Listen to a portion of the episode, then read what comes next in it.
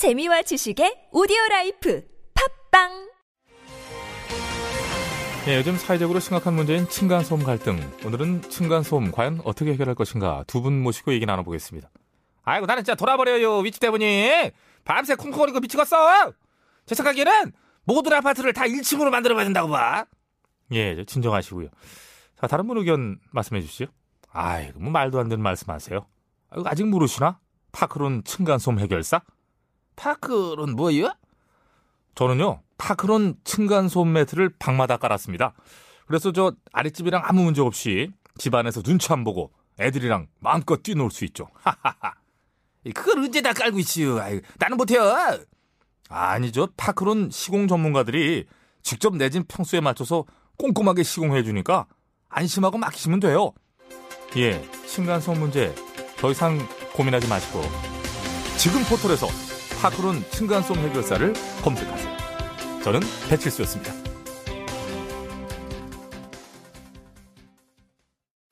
배우 손호준입니다. 이번에 숙취 해소제의 혁명, 주석 혁명 플러스의 광고 모델이 됐는데요. 새로운 광고로 찾아뵙게 돼서 저 또한 너무 기쁩니다. 요즘 입소문으로 효과가 입증된 요 녀석, 주석 혁명 플러스. 저를 많이 사랑해 주시는 만큼 많은 사랑과 관심 부탁드립니다. 감사합니다. 숙취 해소의 혁명, 주석 혁명 플러스. 온라인에서 구입할 수 있습니다. 술 마시기 전 물과 함께 꿀꺽 아셨죠?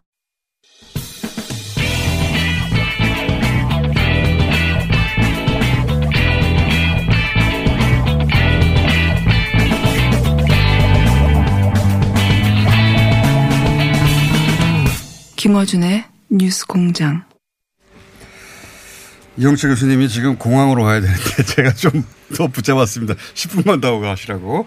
모든 순서를 뒤로 미루고 이영채 교수님과 어, 이영채 교수님이 계시니까 당연히 또 호석 교수님, 교수님이 못 가시고 같이 앉아 계십니다. 저희가 2부 마지막에 얘기가 다 마무리가 못 된 게 뭐였냐면 어, 일본 구구 입장에서 바라본 판문점 해동이 엄청나게 충격적이고 공포였다.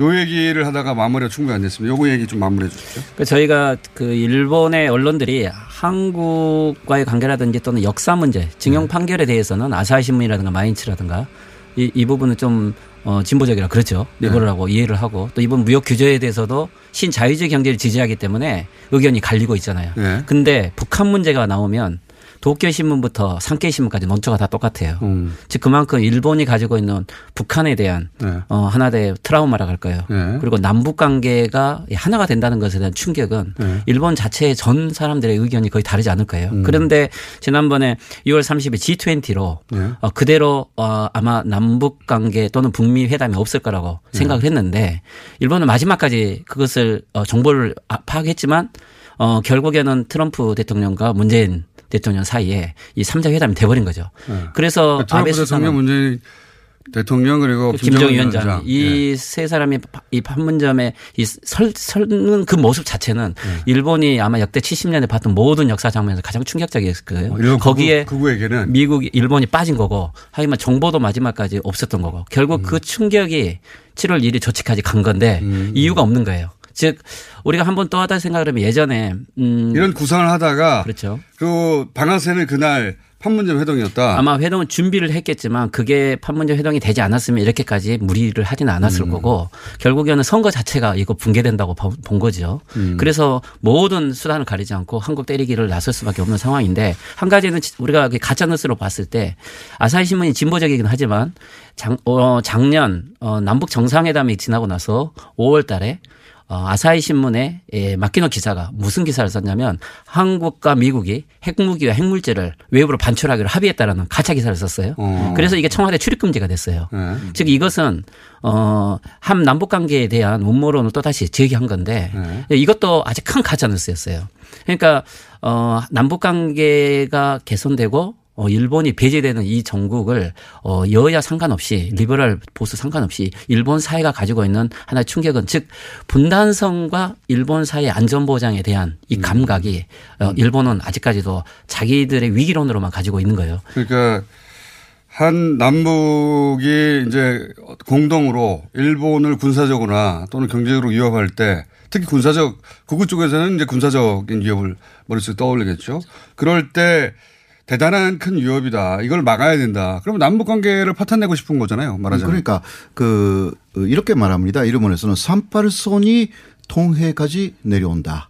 어. 예, 그러니까 뭐 스시마까지 내려온다고 생각하는 거죠. 네. 그, 런 이야기죠. 그 어, 남북이 하나가 돼 가지고 이제 일본 편이 되지 않는다. 네. 이런 이야기죠. 그러니까 삼팔선이 있었기 때문에 남한이 일본에 있어서는 상당히 그 좋은 네. 그 완충 지대였던 것인데 이게 사라진다라는 그러한 논조가 그렇게 해서 쭉 같이 있었어요. 사이좋게 지낼 생각을 하지 그러니까 않고 어, 이게 그 어, 어, 평화 공존으로 갈 수가 있는 거잖아요. 예. 남북 미 일로 예. 갈 수가 있는데 예. 그 다음에 중국에 대해서 또 민주화라든가 이런 식으로 갈 수가 있다. 사실상 그게 에, 막 우리가 대한민국이 그 갖고 있는 하나의 시나리오라고 할 수가 있는데 일본은 남북 미는 아니 아니고 남북함 중 예.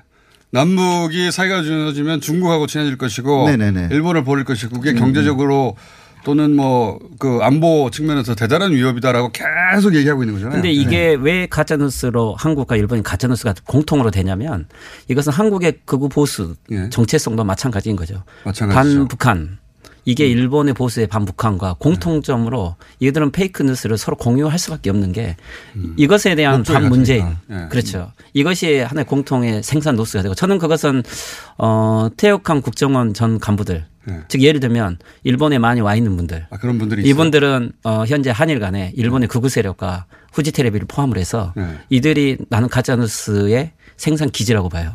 이 한일 간의 이 퇴역한 국정원 혹은 안기부 간부들이 일본에 가서 그런 식의 활동을 많이 합니까? 그렇게 할 수 있죠. 왜 그러냐면 이것은 예전부터 일본 박근혜 어, 정권 탄핵을 어, 네. 했을 때도 이 탄핵 반대의 논리들을 일본에 있는 어, 전 우리가 그러니까 어 극우 한일 간의 네트워크 네. 냉전 시대에. 만들어졌던 네. 이 네트워크는 아직도 저는 존재한다고 보고 이들에 대한 실체들이 한국과 일본의 가짜뉴스의 생산 기지일 거다. 이번에 정체가 일부 드러났어요. 그 커넥션이. 하수학과 교수님한테 뭐 여쭙고 싶은 건 이런 겁니다. 거의 이제 시간이 다 돼서 가셔야 돼요. 공항에. 얼마 안 남았어요. 진짜 가셔야 되는데 비행기 놓치면 다시 오십시오 그러면.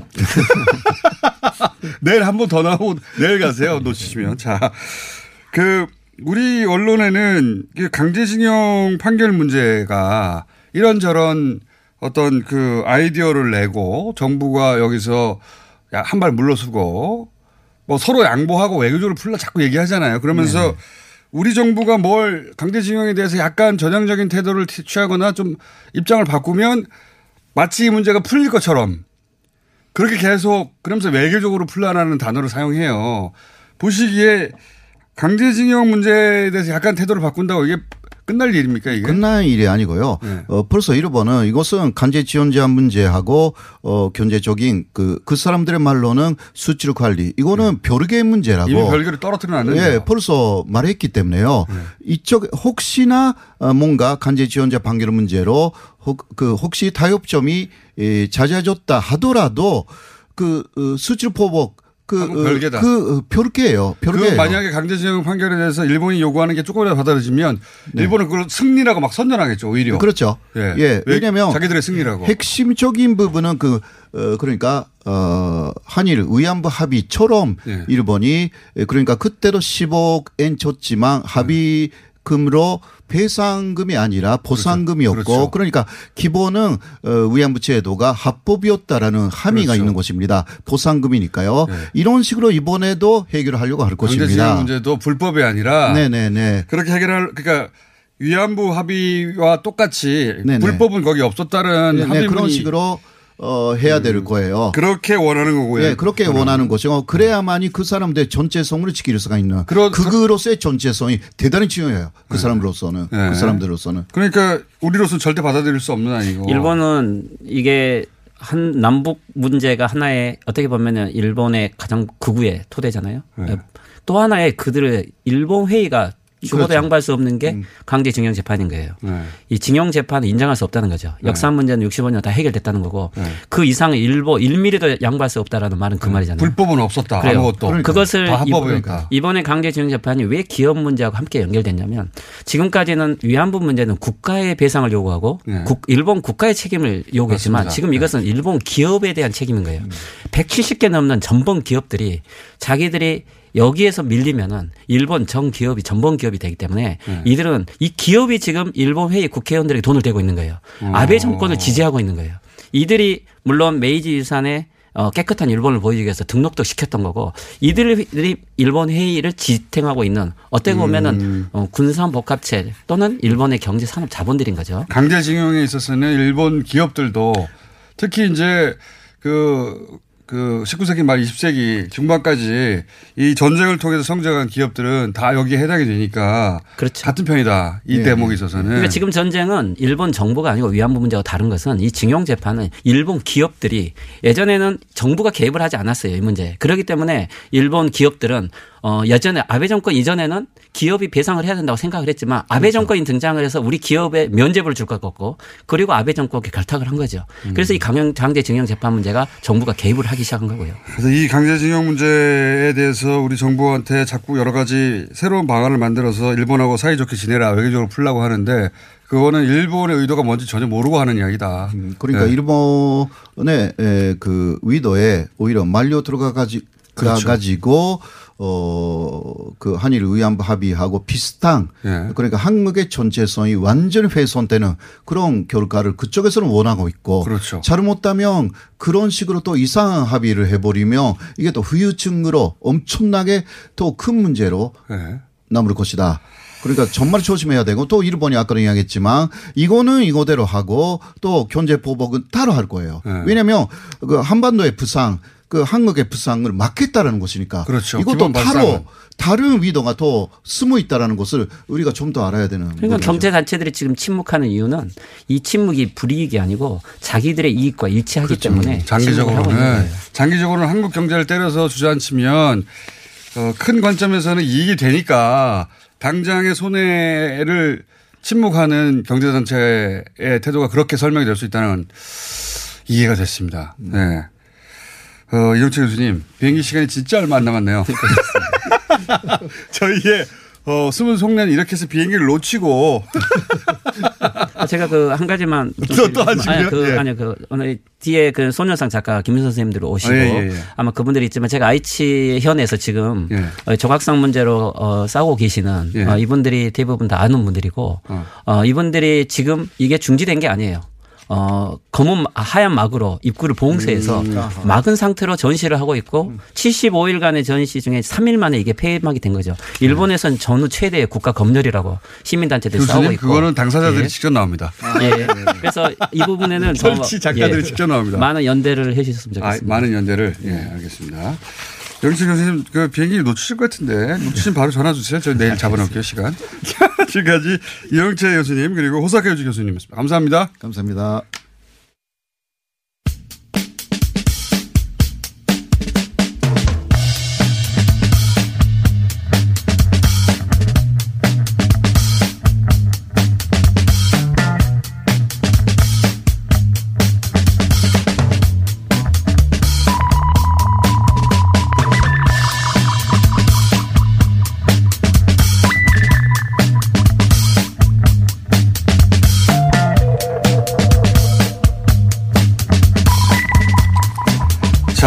국내 정치 잠깐 얘기해 보겠습니다. 왜냐하면은 어, 어제 큰 뉴스가 났었거든요. 바른미래당 발로 어, 해서 어, 싸움이 나야 모시는 분이죠. 장진영 손학규 대표 비서실장 모셨습니다. 안녕하십니까? 예, 싸움 나야 나오는 남자입니다. 장진영입니다. 왜냐하면 정치권 국내 정치 뉴스가 오늘 이제 자, 바른미래당 시간이기도 하고, 근데 국내 정치 뉴스가 최근에 주목을 못 받고 전부 다 이제 뭐 일본 관련 뉴스들 이런 게 주목을 받는데 이런 말씀을 하셔서 크게 보도됐습니다. 손학규 대표가 바른정당 출신 의원들 특히 여기서 이제 유승민 의원을 특정하기도 했다고 보도가 됐는데 향해서 자유한국당으로 가려면 혼자 가라. 네. 이런 말을 해서 평소의 헌법하고도 다른 아주 강력한 표현이다. 왜 이런 말이 나왔을까? 라는 보도들이 있었는데 왜 이런 말이 나온 거죠? 어제 뭐그 손학규 대표 본인께서도 설명을 했는데 배경을 네. 그동안 자제해 왔다. 그러니까요. 네, 자제했던 게 이제 터, 터진 거죠. 네. 그러니까 무슨 특별한 계기가 있습니까?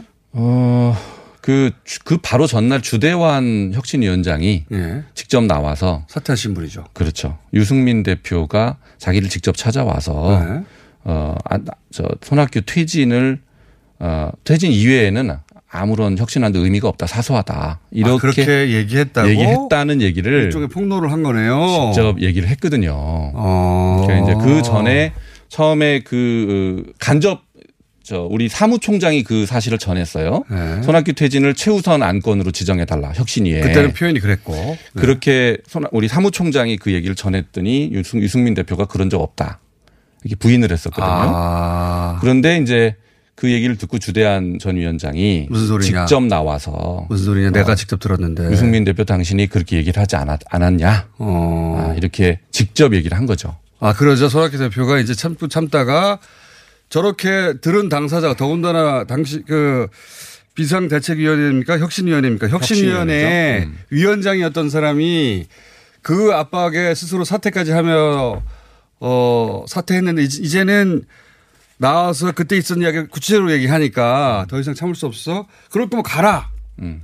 아, 이렇게 터진 거죠. 거군요. 예, 손, 손 대표가 이제 지금까지 사실은 유승민 대표하고 바른정당계를 포용하려고 우더니 예. 지금 이제 당대표 취임 이후에 한 10개월 동안 계속 노력을 해왔는데 이제는 더 이상 묵고할 수가 없다. 이렇게 해서 이제 터진 겁니다. 근데 손학규 대표의 문제의식은 일관되게 네. 지금 유승민 어, 전 대표를 비롯한 바른정당, 바른정당계, 그러니까 그 새누리당 과거 네. 출신 의원들은 결국은 지금 한국당과 다시 손잡으려고 이러는 것이다. 네. 당, 당 전체를 끌고. 네.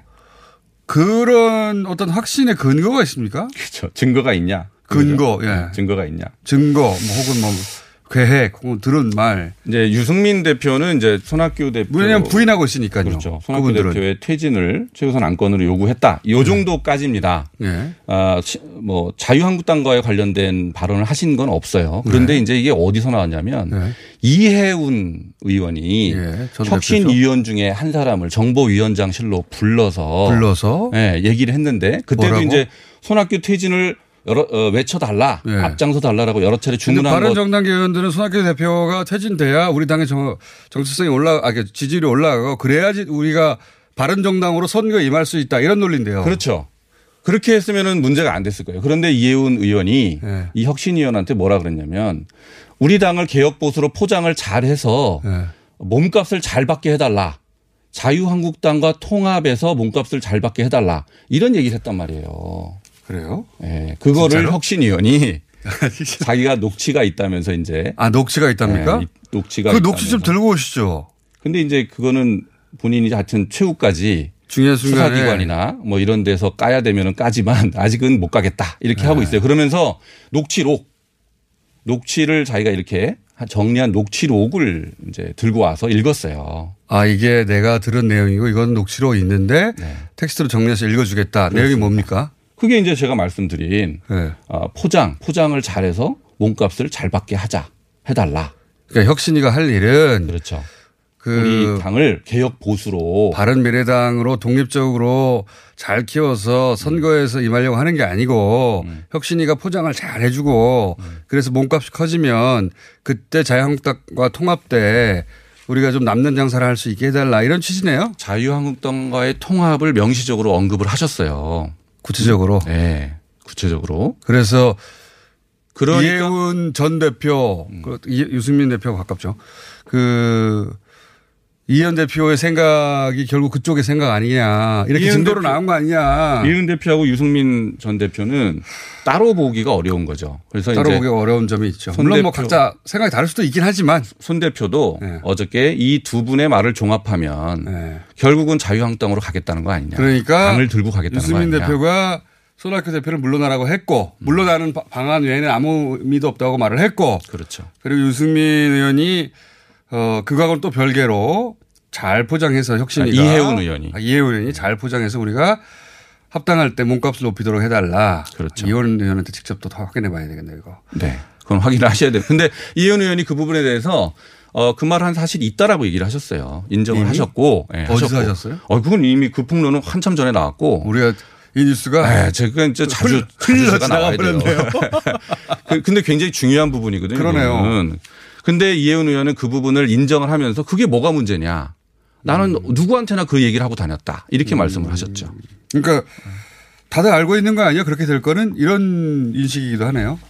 본인이 이제 여러 차례 그 얘기를 했다. 이렇게 얘기를 하셨습니다.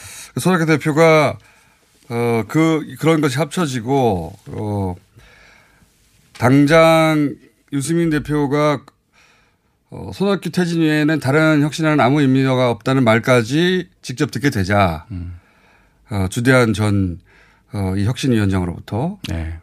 여기서 나가라. 그럴 거면 혼자 나가라.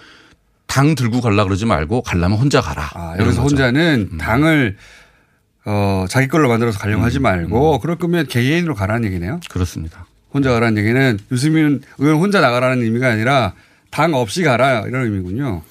그러면서도 이제 마지막에 이제 생각을 바꿔서 같이 하자 이렇게 제안을 하셨죠. 그러, 그럴 거면 네. 나가고 아니면 음. 같이 하자.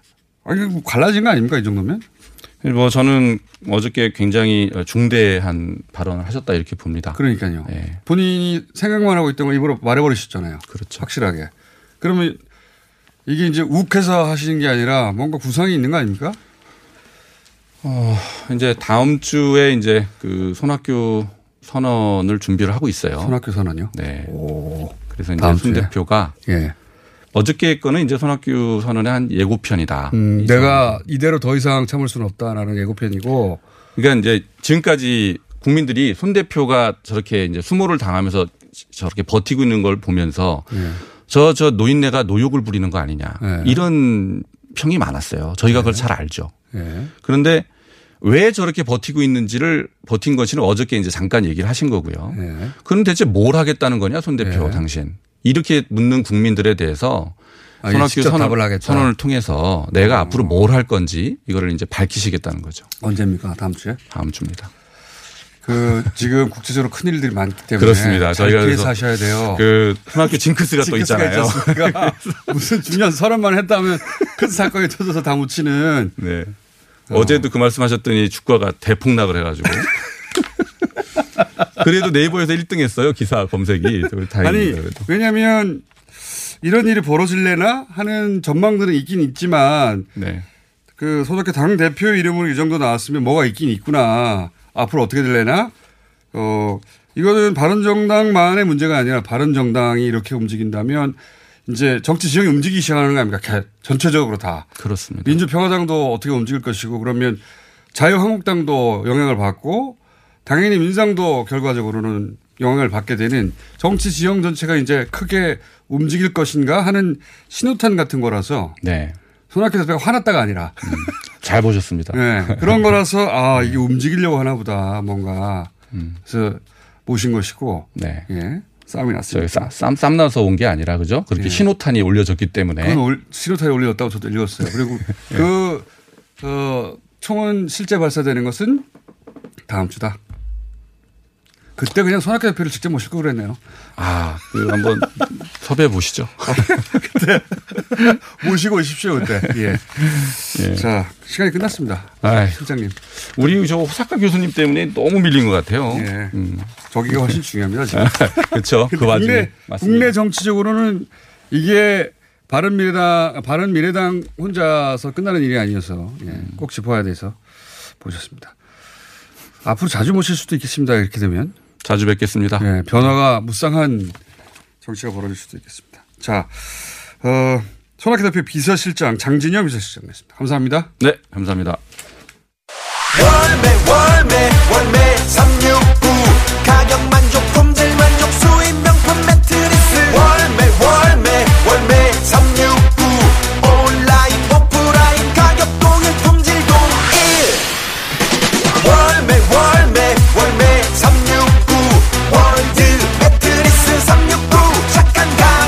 월드 매트리스 369. 온 오프라인 동일 판매. 지금 검색창에 월매 369. 우리 집이 기가 막혀, 우리 집이 기가 막혀, 우리 집이 기가 막혀! 물 새고 단열도 안 되는 우리 집 무슨 방법 없을까?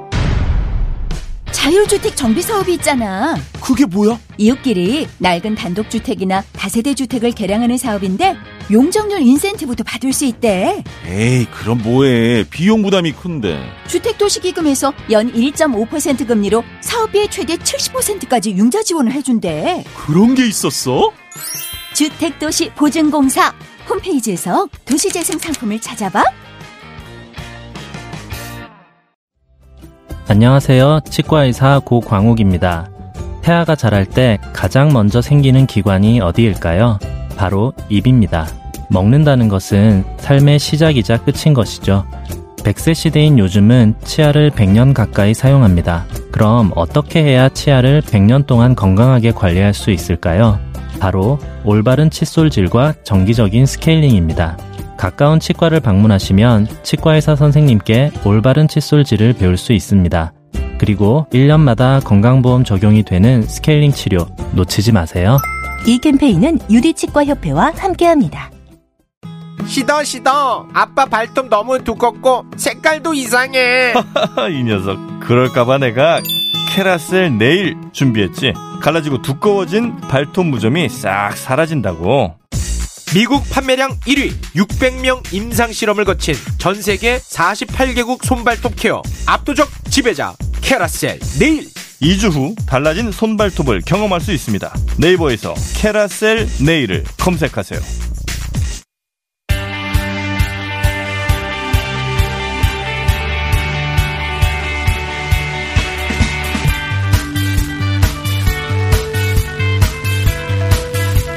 일본 국제예술제에 어, 우리가 출품한 게 아니고 초청을 받아서 어, 평화의 소녀상이 전시되고 있었는데 정치권의 압박으로 전시가 중단된 사건 다들 아시죠? 예. 어, 두 분의 작가를 직접 모셨습니다. 김은성, 김석현 작가님 나오셨습니다. 안녕하십니까? 네, 반갑습니다. 어, 저희가 두 분이 부부 작가인 걸 몰랐습니다. 두 분 중, 부부 작가인 걸 알았으면 두 분 중 한 분 모셔서 출연료를 굳혔을 텐데. 고맙습니다. 두 분이 부부 작가라는 거를 나중에 알아서 이렇게 두 분을 음, 어차피 한 통역으로 들어가는 것을 이렇게 네, 내용도 똑같은데 자 일단 부부 작가라는 걸 알려지고요. 이 전시회의 주제가 표현의 부자였다면서요, 그죠? 네, 맞습니다. 네. 그러니까 애초에 어떻게 초청을 받으신 겁니까? 어, 2012년에 예. 어, 저희가 잘라전이라는 그룹전을 일본에서 하게 됐어요. 네. 도쿄도 미술관에서. 네. 그때 어, 나흘 만에 철거를 당했습니다. 근데 그때도? 그때 네. 어, 출품된 작품은 20cm 정도의 네. 크기의 작은 소녀상이었어요. 아, 지금 가지고 나오신- 아, 요거보단 예. 조금 큰 겁니다. 큰 겁니까? 네, 그 브론즈로 된 건데 네. 그게 어 나흘 만에 철거를 당했는데 저희가 그때 모르고 있었어요. 철거를 당할 당시에. 어. 그러니까 저희를 저희하고 하- 어, 같이 했던 그룹 통보도 하지 않고 네. 철거를 해버린 거군요. 네, 그러니까 그룹전 자체의 문제도 있고요. 그룹전을 네. 기획한 분들 그리고 미술관의 문제도 있고 음. 어 그리고 한국인 미술 단체의 문제도 있고 네. 그랬습니다. 여러 가지 복합적인 문제가 있어서 그것 철거됐는데 때문에 예 저희가 초청을 받게 된 겁니다. 오히려 2015년에 음, 그게 바로 표현의 부재를 그렇죠. 증명하는 사례인데 이런 일은 없어야 되겠다고 주제를 그걸로 삼은 거네요. 네, 네. 네. 유카 오- 오카모토 상이 예. 예. 저희를 기획 그러니까 저희 표현의 부자유전을 기획하면서 저희를 초대하게 된 음. 살아있는 거고 사례로 네. 그런 일은 없어야 된다며 전시를 했더니 음. 그보다 더한 일이 벌어진대요. 그렇죠. 초대를 2015년에 전시를 도쿄에서 했었어요. 그래서 네. 정상적으로 갤러리에서 끝냈고 그걸 보고 어 1년 전에 어 츠다 츠다 어총 감독에게 네. 어 NHK 기자분이 초, 어 우리를 초청하면 좋겠다라고 얘기를 꺼낸 거예요. 네. 그래서 표현의 부자유전이 기획되고 음. 그 초청받은 겁니다. 그러니까 표현의 부자유를 실증한 사례로 딱 어, 전시에 더 이상 그런 일은 없어야 되겠다라고 기획을 했는데 음. 그거보다 더 심한 더 짧은 기간 내에 철거되는 일이 벌어져서 표현의 부자유가 일본에 없다는 거를 증명해 버리는 이번에 사 건이 확인이, 돼버렸네요. 예, 확인이 된 거죠. 예. 어, 그러면 이 일을 이게 이제 그 관방 장관이 나고야 시장한테 사실상 지시하고 나고야 시장이 아이치현 예, 지사한테 지사해서 그렇게 벌어진 일인 거죠. 순차는 좀 다릅니다. 이게 나고야 시장이 전시 2일차에 12시에 어 정오 12시에 와 가지고 네. 어 목적하에 온 것 같습니다. 그러니까 정확하게. 예, 그러니까 다른 뭐 작품들을 감상하고 오는 게 아니고 딱 찍어서 아 거기로 와서 예, 딱. 와가지고 어 평화의 소녀상을 보면서 아, 이 부분에 대해서 문제가 있다. 어. 그래서 한 시점에 이제 자기가 요 부분들에 대해서 어 기자회견을 하면서 예. 어, 평화 이 표, 표현과 부자유전은 어 중지가 돼야 되겠다. 중지가 돼야 된다. 그래서 이 부분들에 대해서 이제 기자회견을 하면서 했고 그걸 받아가지고 이제 스가가 이제 이후에 이제 그 예산을. 예, 예산을 이제 어, 줄여야겠다. 손우가 실제로 어떤지 모르겠지만 하여튼 언론에 드러나기로는 그렇게. 맞습니다. 예. 그러니까 나고야 시장이 먼저 문제 삼고 그렇습니다. 관방장관이 나중에 얘기한 것으로. 근데 그 와중에 사실은 이제 그 어, 일본의 우익들이 이제 SNS로 모여가지고 네. 어 이제 또 그런 어, 기- 이제, 어, 활동을 준비했던 음. 실제로는 것 거꾸로. 했을 거예요. 관방장관이 나고야 시장한테 연락하고 나고야 시장이 아이치현 지사한테 지시하고 네. 왜냐하면 아이치현 지사가 나와서 그 다음날 일종의 자백 비슷한 걸 했잖아요.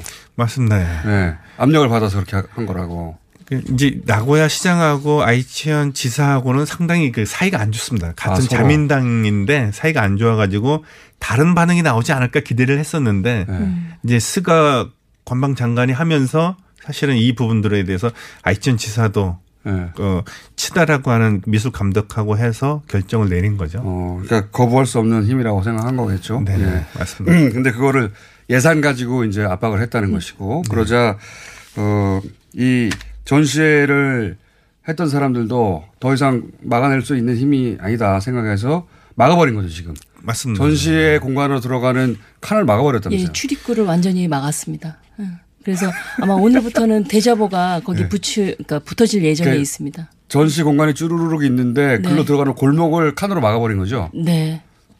야 무식하네요. 아, 처음부터 무식했습니다. 그러니까 처음에 저희를 초대해 놓고 거기에 쓰여져 있는 네, 포스터 같은 게 쓰여져 있었어요. 네. 사진은 찍되 SNS에 올리지 마세요.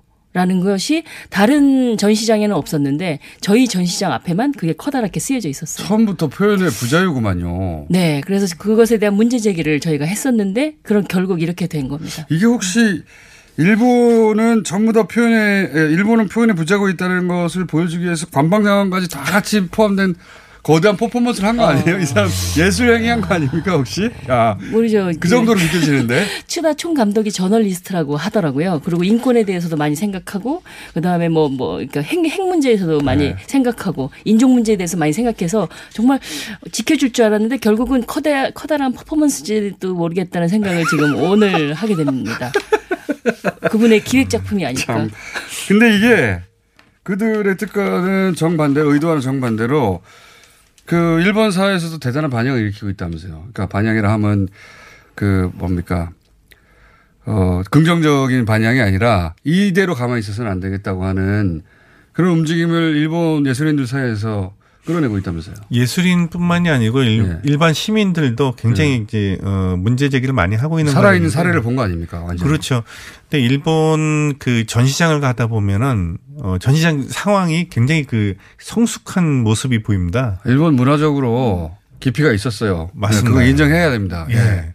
그거하고는 별개로. 예. 예. 그래서 어, 뭐 나이 드신 분부터 어린 아이까지 굉장히 작품 하나 하나를 소중하게 세심하게 아주 성숙도 있게 이렇게 지켜보고 있거든요.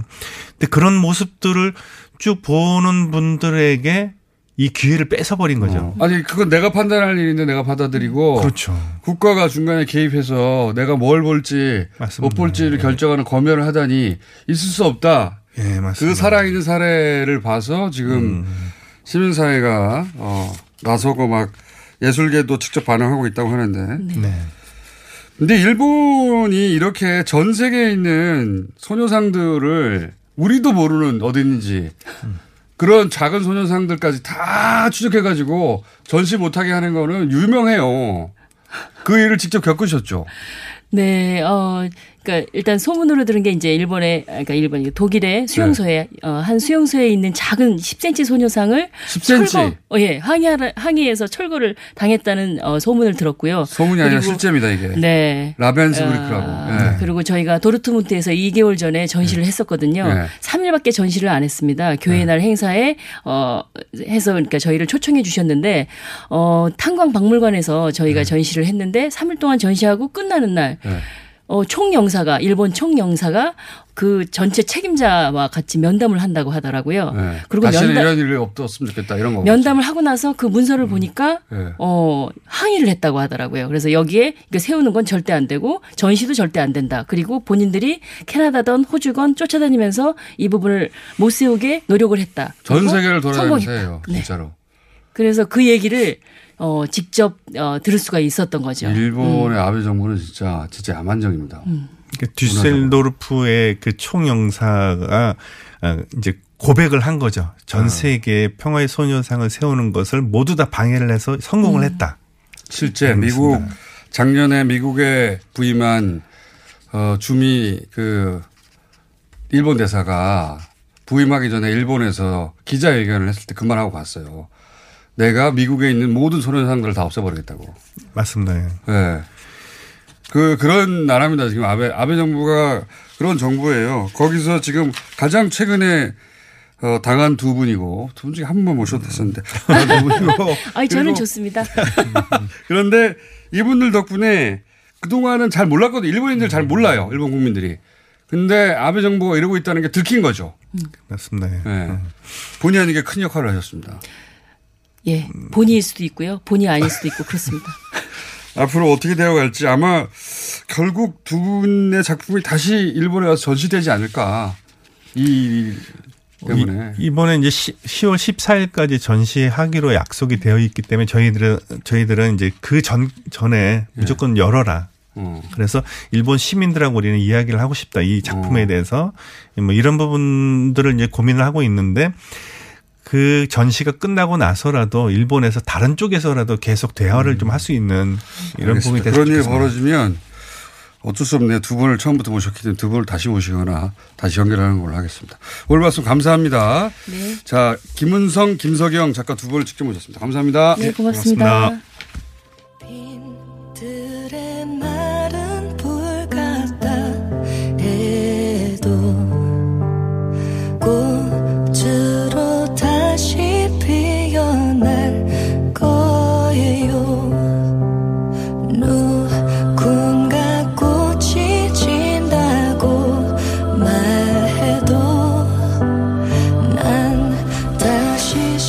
이어지는 이야기입니다. 김복동 할머니 아시죠? 얼마 전에 돌아가셨는데, 지난 1월인가요? 어, 김복동 할머니 이야기가 영화로 만들어졌습니다. 송원, 송원근 감독님, 안녕하십니까? 네, 안녕하세요. 송원근입니다. 그리고 미디어 몽구라고 알려진 분이죠? 예. 본인의 이름은? 김정환입니다. 김정환 씨. 스튜디오에 나오셨습니다. 자, 방금 들으신 음악은 주제가입니다. 네. 주제가가 윤미래 씨의 꽃 인데. 자, 이 김복동 할머니를 계속 옆에서 쫓아다니며 촬영하고 있다는 얘기는 제가 그 몽구 씨, 그냥 몽구 씨를 할게 그렇게 알렸으니까 몽구 씨한테 오래전부터 들었습니다. 네, 네. 언제부터였죠? 2011년도 또 8년 됐죠. 이야. 네. 그래서 김복동 할머니가 그 몽구 씨를 그 아들처럼 손자처럼 여겼었고 제가 알기로도 그 유엔에 갈 때도 같이 가지 않았나요? 아, 그건 길원옥 할머니고. 다른 분이었군요. 네. 죄송합니다. 어, 위안부 할머니들 사진 그 촬영을 많이 했어요. 네. 그래서 근데 그래서- 김어준 파파이스 때도 이제 할머니께서 해외 캠페인 가시면 항상 맞습니다. 모, 모금해가지고 이제 예. 경부해 제가 뭐 그 비행 어 비행기 싹스를 모금해서 드렸었다는 사실 다시 한번 밝힙니다. 그래서 최초로 밝히는 건가요? 자, 그래서 저도 인연이 없다, 어, 없지 않, 않은데, 이게 영화로는 언제 나오나 생각을 하고 있었거든요. 네. 뭔가 혼자는 안 될 텐데. 생각하고 있었는데, 송원근 감독님이 함께 해가지고 이렇게 영화 만들어냈다고. 여기 왜 관심을 가지시는 거예요? 그러니까 시- 그 작년 한 2월 달쯤에 할머니께서 편찮으셔서 그걸 기록하고 있다라는 말씀을 좀 들었었고 네. 10월 달에 할머니가 이제 워낙 암 말기시고 시고 네, 네. 이제 남은 생이 얼마 없으신 것 같다라는 말씀을 저기 몽구님께서 하셔서 이 할머니의 남은 생을 어쨌든 좀 기록으로 남아서 네. 이 이후의 세대들이 좀 보고 뭐 남길 수 있었으면 좋겠다라는 제안을 좀 해주셔가지고 그때 만나서 이제 정의기억 연대로 찾아가서 회의하고 해가지고 만들게 됐습니다. 당연히 다큐멘터리 형식이죠. 예, 예, 그렇죠. 예. 뉴스타파가 다큐멘터리로 어, 역량을 보여준 지 꽤 오래됐어요. 몇 번째 영화인데, 어, 성훈 감독님이 이제 그, 어, 맥을 잘 이으셔야 할 텐데. 네. 그거 잘 해가지고 지금 MBC 사장님으로 가 계신 분이 있지 않습니까? 아, 저는 뭐 그렇게 높이 가고 싶은 생각은 없습니다. 그런데 이 시사를 했을 텐데 반응은 어때요? 아, 씨? 네, 반응은 의외로 좋았습니다. 의외로라고 할 아니, 수- 의외로. 잠깐만, 의외로요? 당, 당연히 좋았습니다. 아니, 참, 네. 아, 죄송합니다. 그, 그, 미디어 몽, 그, 미디어 몽구 씨, 몽구 씨라고 하죠. 그냥. 그렇게 다들 알려졌으니까. 몽구 씨가 잘 모르시는 분들도 있을 수 있는데, 어, 독립 개인 카메라맨 겸, 겸 영상, 어, 리포터. 이런 직업을 만든 사람이에요, 우리나라에서. 지금 유튜브에서 많이 하는 거 있지 않습니까? 혼자서 들고 막 돌아다니는 거. 조상님이죠. 그거에 조상에 해당되는, 예. 근데 어느 날부터 잘 안 보이는 거예요. 영화하느라고. 예. 네, 그래서 1년간 그 현장에 가- 나가고 싶어서 못 나갔었는데 이 김복동 영화 제작 때문에 네. 아니 연락을 해도 받지도 않고 이렇게 바쁜 사람이 아닌데 알고 봤더니 이걸 만들고 있었더라고요. 네, 맞습니다. 그 정말 오래됐는데 두 분이 어떻게 만나시는 거예요? 전에 제가 그 뉴스타파에서 이- 있었거든요. 그때 이제 같이 동료 그러니까 몽구님이 예전에 말씀하신 게 이제 세월호 일주기랑 그 관련된 다큐멘터리 세월호 작업 같이 할때 그때 이제 저를 좀 눈여겨 보셨다고 하더라고요. 몽구님이 아, 이 사람이 그때 좀 꼼꼼하게 걸 이제 따라간 적이 있어요. 옆에서 뭐 예, 봤더니 그래가지고 나한테 없는 게 있구나. 몽무 씨한테 없는 게 좀 있어요. 열정은 절대 따라갈 수가 없는데 어, 좀 정리가 잘 안 되거든요. 네, 맞습니다. 그래서 정리 잘하는 분과 이렇게 힘을, 힘을 합치기로 했군요. 아, 멋진 표현입니다. 네. 네. 제가 몽구 씨는 잘 아니까 오랫동안. 아, 네네. 예. 몽구 씨를 또 먹게 사줄게 해- 먹고 사- 사주는 사람 아, 먹는 게 있으면은 네, 그게 있어야죠. 뭐 먹고 사줄 네네. 살게 해준 게 접니다 진짜로. 네. 예. 맞아요 안 맞아요? 맞습니다. 예. 몽구 씨가 이 영역을 개척할 때, 자 이분이 앞으로 먹고 사는 문제에 걱정 없이 살 수 있도록 도와달라고 해서 잘 먹고 살고요. 자, 이 내용에 대해서 좀 얘기해 볼게요. 김복동 할머니만 나오십니까? 아니요, 김복동 할머니를 이제 곁에서 함께 했던 분들을 하고. 예, 해- 했던 분들이 이제 그 할머니와의 추억을 회상하면서 당시에 이제 싸울 때 어떤 일이 있었는지 음. 아. 그때 느낌이 어떤 일을 이제 설명해 주는 음. 그런 내용으로 이제 영화가 흐릅니다. 이 영화 저는 사실 아직은 보지 못했어요. 네. 받아놓고 보지 못했는데 음. 그 영화 보고 많은 분들이 울었다고 하더라고요. 네. 몽구님도 울었어요. 본인이 찍어놓고. 네, 저는 항상 그 할머니 그 감정에 지금도 약간 막 생각나면 네. 그래서- 울컥울컥하죠. 네, 네. 그래서 굉장히 울컥울컥 잘하는 감 감정이 풍성한 어, 분입니다. 감독님한테 그럼 여쭤보겠습니다. 네네. 찍고 제작하는데 어려움은 없으셨어요? 뭐 이렇게 기억에 남는 장면이라든가. 왜냐하면 예. 이제 어쨌든 저희는 정의기억 연대의 그 27년간의 기록하고 미디어 몽국에서 찍어왔던 그런 기록들을 자료. 할머니의 어쨌든 27년간의 투쟁 속에서 김복동이라는 사람을 이렇게 계속 네네. 포인트를 짚어내줘야 하기 분이죠. 때문에 예. 예. 그러니까 그 부분에서 저희가 어떤 이야기들을 사용하고 어떤 이야기를 뺄 것인가 그러려면 사실은 저희가 그 영상을 계속 다 보아야 되거든요. 한 네. 편집하는데 거의 한 두 달 반 정도의 그 시간 동안 보기만 하는데도 네, 그러니까 그- 정리하면서 하는 아. 그 시간이 굉장히 그러니까 뭐라고 하죠? 굉장히 깊이 빠져 있었어요. 그러니까 어. 뭔가 밤에 자려고 누워도 잠이 안 오고 내가 오늘 여기까지 붙이고 왔으면 이거를 빼고 다른 이야기를 어떻게 같이 붙여 다시 붙여서 연결을 아, 어떻게 할까 그러셨구나. 이런 부분이 굉장히 조금 미디어 몽구가 잘 못하는 건 정리고 잘하는 건 모조리 다 찍는 겁니다. 맞습니다. 굉장히 다 있습니다. 모조리 다 찍어버려요. 보통 그 현장에 가가지고 네. 제일 먼저 가서 그게 끝날 때까지 다 찍어버려요. 네 네. 그렇기 때문에 그걸 다 보시려면 고생 많았겠네요. 그래서 몽구만 가지고 있는 영상이 있습니다. 그런 거를 아무도 안 시켰는데 혼자 가요. 혼자. 가가지고 아무도 안 찍고 있는데 혼자 카메라를 걸치고 찍기 시작합니다. 아무 일도 안 벌어졌는데 아직. 그래서 그걸 통째로 다 찍어서 그 중간 어느 시점에 사건이 벌어지는 겁니다. 그 영상을 가지고 있는 걸로 유명한. 예. 참 노동 집약적이죠. 집약하게 만듭니다. 아, 이렇게 칭찬해 주셔서 고맙습니다. 칭찬인데. 노동 집약적인데 너무 양이 많아가지고 그거 정리 못할 텐데 싶었는데 그거를 정리하신 분이군요. 예, 기대가 됩니다. 그 단순히 저도 김복동 할머니 스토리가 참 마음에 와닿는 게 이분이 대단한 분이라고 생각하는 게 그냥 피해자로 살지 않으셨어요. 맞습니다. 예. 본인이 직접 어느 순간 각성해가지고 인권 운동가가 되고 스스로 어, 활동가가 되고 전 세계 돌아다니면서 막 증언하고 대단한 분이었거든요. 오히려 우리나라에서 그 삶을 잘 몰라요.